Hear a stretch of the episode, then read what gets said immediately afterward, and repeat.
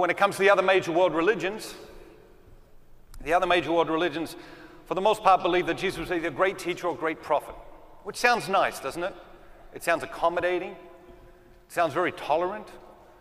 The only problem is, is that Jesus didn't claim to be a great teacher or a great prophet. Who did Jesus claim to be? Claimed to be the Son of God. If he isn't the Son of God, he's not a great prophet, he's not a great teacher, he is the biggest liar in the history of the world.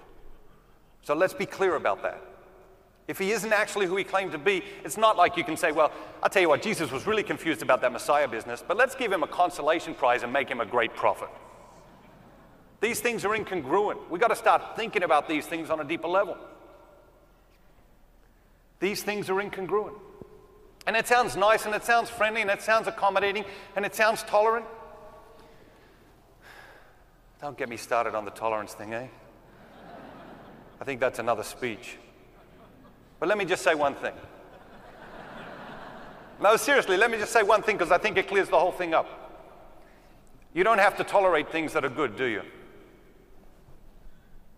You don't sit down to a great meal and say, What a fabulous meal. I'll tolerate it.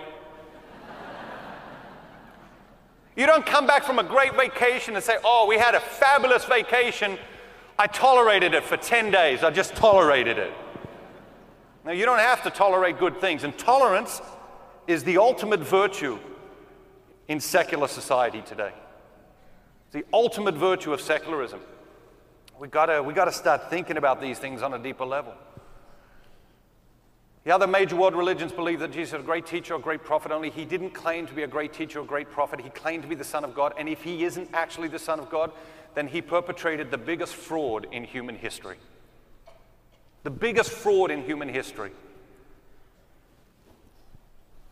And so we're left with the reality that, that Jesus is actually who he claimed to be. C.S. Lewis said you only got three choices he's either a liar, a lunatic, or he is actually who he claimed to be.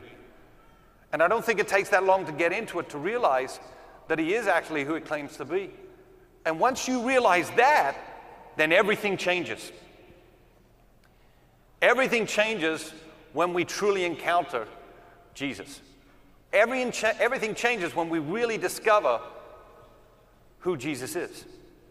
And once we discover that he is actually who he claimed to be, the Gospels change from being another inspiring, inspiring book to being the inspired works, the inspired Word of God.